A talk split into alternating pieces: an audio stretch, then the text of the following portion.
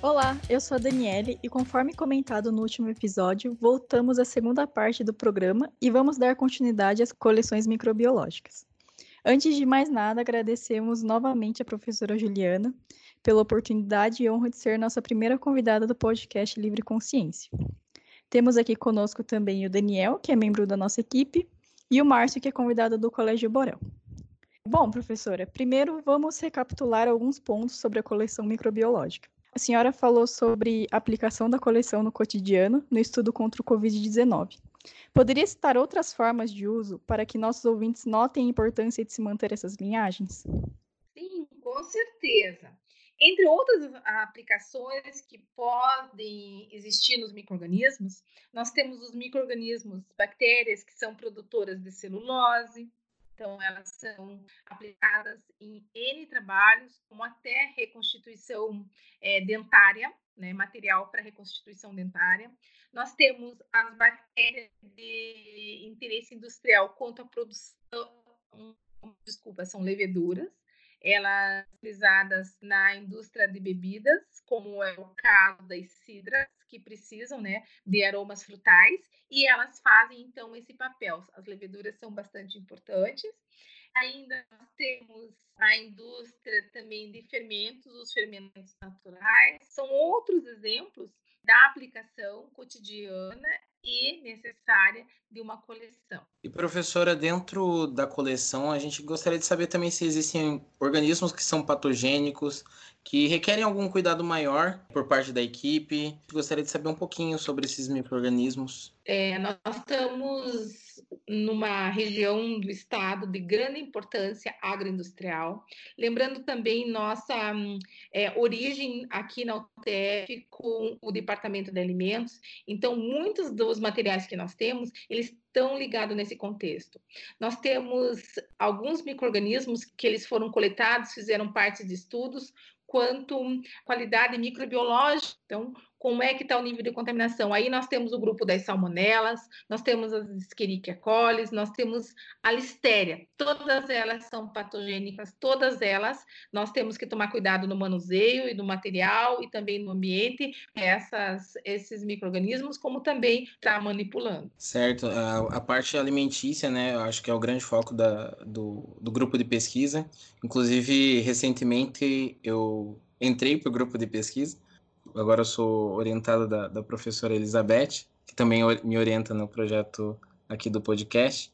Vai ser enriquecedor, né, saber um pouquinho sobre essa parte de patogenicidade, acho que falei certo, porque eu não fazia ideia, professora, que existiam esses níveis tóxicos e, por exemplo, causam tanto mal à saúde, né, como algum, alguns patogênicos em alimentos, né, como a professora citou, são carcinogênicos, então é importante a gente estar tá fazendo o estudo deles, assim como a professora citou. Bom, seguindo essa linha mais ou menos, né?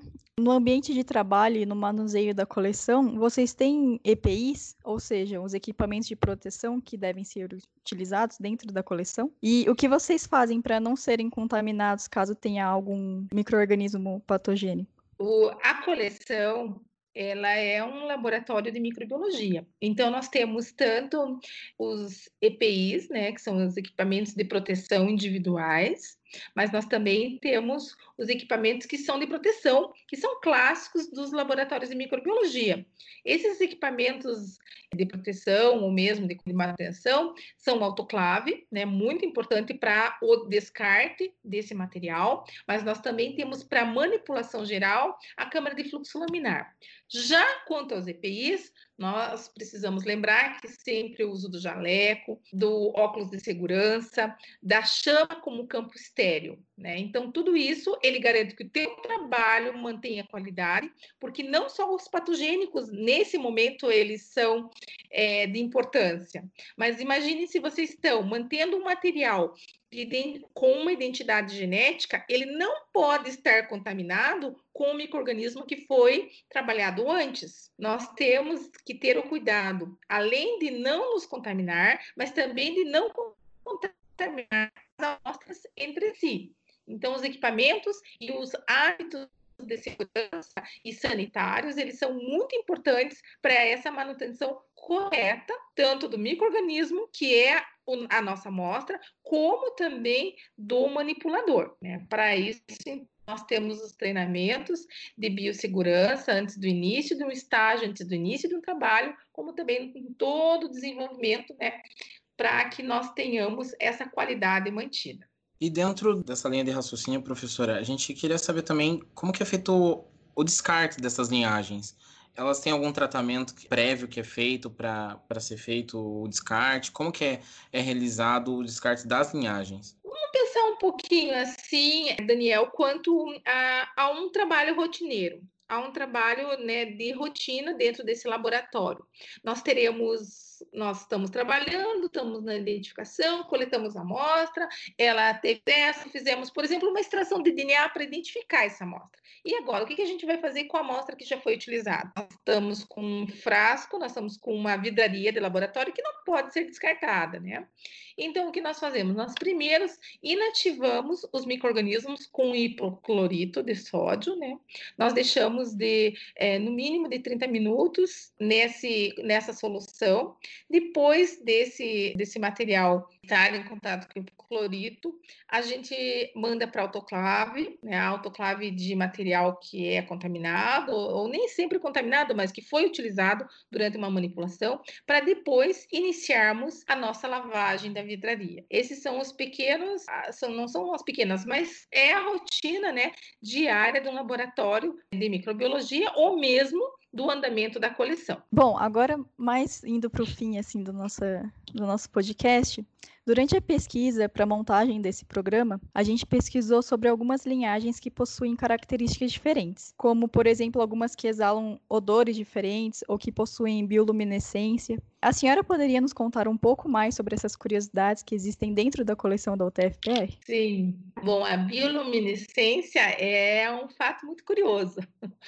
Foi uma noite que eu passei na floresta e durante esse período de reclusão, de luz, onde você não tem, você tem limitação, você via que alguns locais brilhavam. Como boa característica de pesquisador é a observação, é a partir de pequenas observações que faz, você faz grandes constatações. Então, foi coletado o material, era um material de madeira, né? Era assim, uma, um material de composição, e esse, esse material foi levado para o laboratório, onde está sendo foi isolado, agora identificado, mas ele imita luminescência. Então, que tal nós produzirmos uma tinta com esse com pigmento oriundo dessa luminescência biológica, ou ainda um, um esmalte ou um batom, né, utilizando esse pigmento. São N aplicações que você pode dar a essa luminescência, né? Ou ainda a, o caso da levedura Rhodotorula mucilaginosa. É uma levedura que ela tem uma característica já visual muito bonita, porque ela tem um laranja bastante característico dela e que lembra a rota dos, da terpinóica, ou seja, da vitamina C, aquela que também é encontrada aos beta-carotenos, que é encontrada também na cenoura. Então, essa levedura, ela tem grande potencial de nos fornecer essa rota de forma muito mais minimizada, porque ela consegue produzir durante todo o ano, né, é, em ambiente laboratorial, e aí a gente conseguiria colocá-la em N outros bioprocessos, né, utilizando então esse terpeno de interesse industrial, como aí para vitamina C ou ainda para uso de anticoncepcional, todas a, as aplicações que os terpenos possibilitam. Certo, nesse momento a gente vai abrir então as perguntas,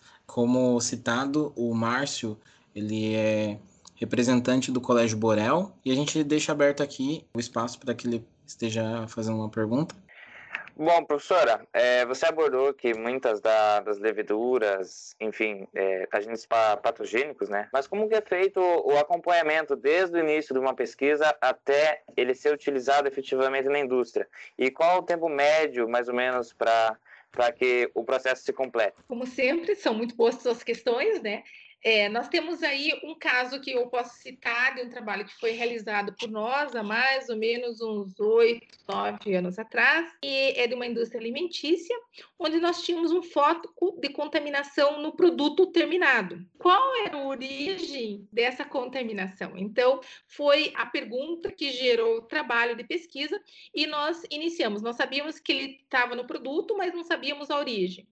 A gente foi na linha né, de processamento, iniciamos lá com recebimento da matéria-prima, fomos depois nas esteiras, de onde passava o material, fomos na mão do manipulador, nós fomos depois que o manipulador utiliza, nós fomos nos armários e nós fomos ainda nas salas onde eram mantidos esses produtos. Né? Então, coletamos material e aí começamos a nossa procura. Aonde esse microorganismo estava durante a linha de produção, até nós encontrarmos, né, os micro-organismos em determinados pontos, depois nós a comparamos qual era a característica e pudemos retornar à empresa colocando, olha, a falha de qualidade microbiológica né, no teu processo tá nessa etapa de produção. Aí nós conseguimos, a empresa pode tornar né, com um preparo de um treinamento e aí é melhorar o sistema. Todo esse, esse processo durou de seis meses desde o início, contato, o aluno é, começa a ler sobre o assunto, a tecnologia já está desenvolvida e a aplicação. Então é de seis meses a um ano. É difícil você fazer um processo desse de pesquisa em menos tempo. Um outro trabalho nessa linha, e você veja aí, já não é um, um, um, patogênico. Esse primeiro exemplo foi um patogênico, mas um segundo, uma segunda aplicação desses estudos é a contaminação microbiológica na indústria papeleira. A indústria papeleira utiliza muito químico devido à contaminação biológica, que não deixa o papel ficar branco como nós estamos acostumados a trabalhar, né? A ter um papel é, sulfite branco, né? Todo mundo quer um papel sulfite branco, mas quando ele tem algumas manchas, ele se deve a uma contaminação biológica. Então, da mesma forma, o impacto ambiental dos químicos lançados durante essa linha de processo é você determinar quais micro-organismos estão fazendo parte dessa contaminação. Então, é uma segunda aplicação também né, dessa, desse, dessa linha de trabalho, onde você faz a forense, né? Aí você está trabalhando com origem e com questões assim muito generalistas para você chegar numa resposta e numa aplicação final. Eu tenho mais uma pergunta. Quais as possíveis consequências, tanto ambientais quanto sociais, de um possível descarte incorreto do material que vocês usam? Ou até um furo na, na rotina que a senhora tinha abordado anteriormente? Olha, como num laboratório, numa coleção, nós trabalhamos com um volume pequeno, o impacto ambiental, curto prazo, ele pode não ser notado, que a gente já tem um volume de trabalho muito pequeno. Entretanto, o manipulador e também as pessoas envolvidas na limpeza do teu laboratório, você, você afeta os alunos que venham a ter aula nesse ambiente, né? Você acaba já tendo uma rede maior. Então, de, de acordo com o nível de risco desse patogênico, nós temos diferentes respostas. Uma salmonela, né, por exemplo, ela vai dar um desarranjo intestinal, vai dar náuseas, dor de cabeça, né? Mas a listéria dependendo do nível que você tenha contato, ela pode até é, deixar né, quem teve o contato possibilidade de ter filhos. Né? Ela leva até esterilidade em alta quantidade, né? Mas claro, isso daí já é um ponto bastante assim extremista. Ter, a gente trabalha com todos os cuidados para que não hajam esses escapes, tanto que para o treinamento de uh, utilização do laboratório, tanto nós, professores, pesquisadores, os alunos de iniciação científica, eles são treinados com boas práticas de laboratório, mas também a, a gente sempre está preocupado, né? A nossa equipe UTF sempre está preocupado com os terceirizados, que são as pessoas que estão envolvidas no, na limpeza dos nossos ambientes de trabalho. Seguimos todas as regras de identificação dos locais e dos materiais e também aquilo que é manipulado para a gente evitar qualquer né, incidência e pontos como algum escape desses materiais que venham contaminar. Então é isso, pessoal. Professora, muito obrigado novamente por participar desse episódio. Espero que todos tenham gostado e aproveitado bastante. Nos sigam em nossas redes sociais para não perder nenhum assunto e nenhum episódio que a gente vai trazer. Próximo episódio a gente vai trazer o nosso convidado, que é o professor Joaquim, também docente da UTFPR, que é responsável pelo projeto AIR, ou AIR, que, é, que significa Aparelhos de Interface Respiratória. E nesse programa a gente vai conhecer um pouquinho sobre os respiradores que estão sendo desenvolvidos nesse período de pandemia. Sendo assim, a gente agradece a você que ficou com a gente até agora, nos ouvindo.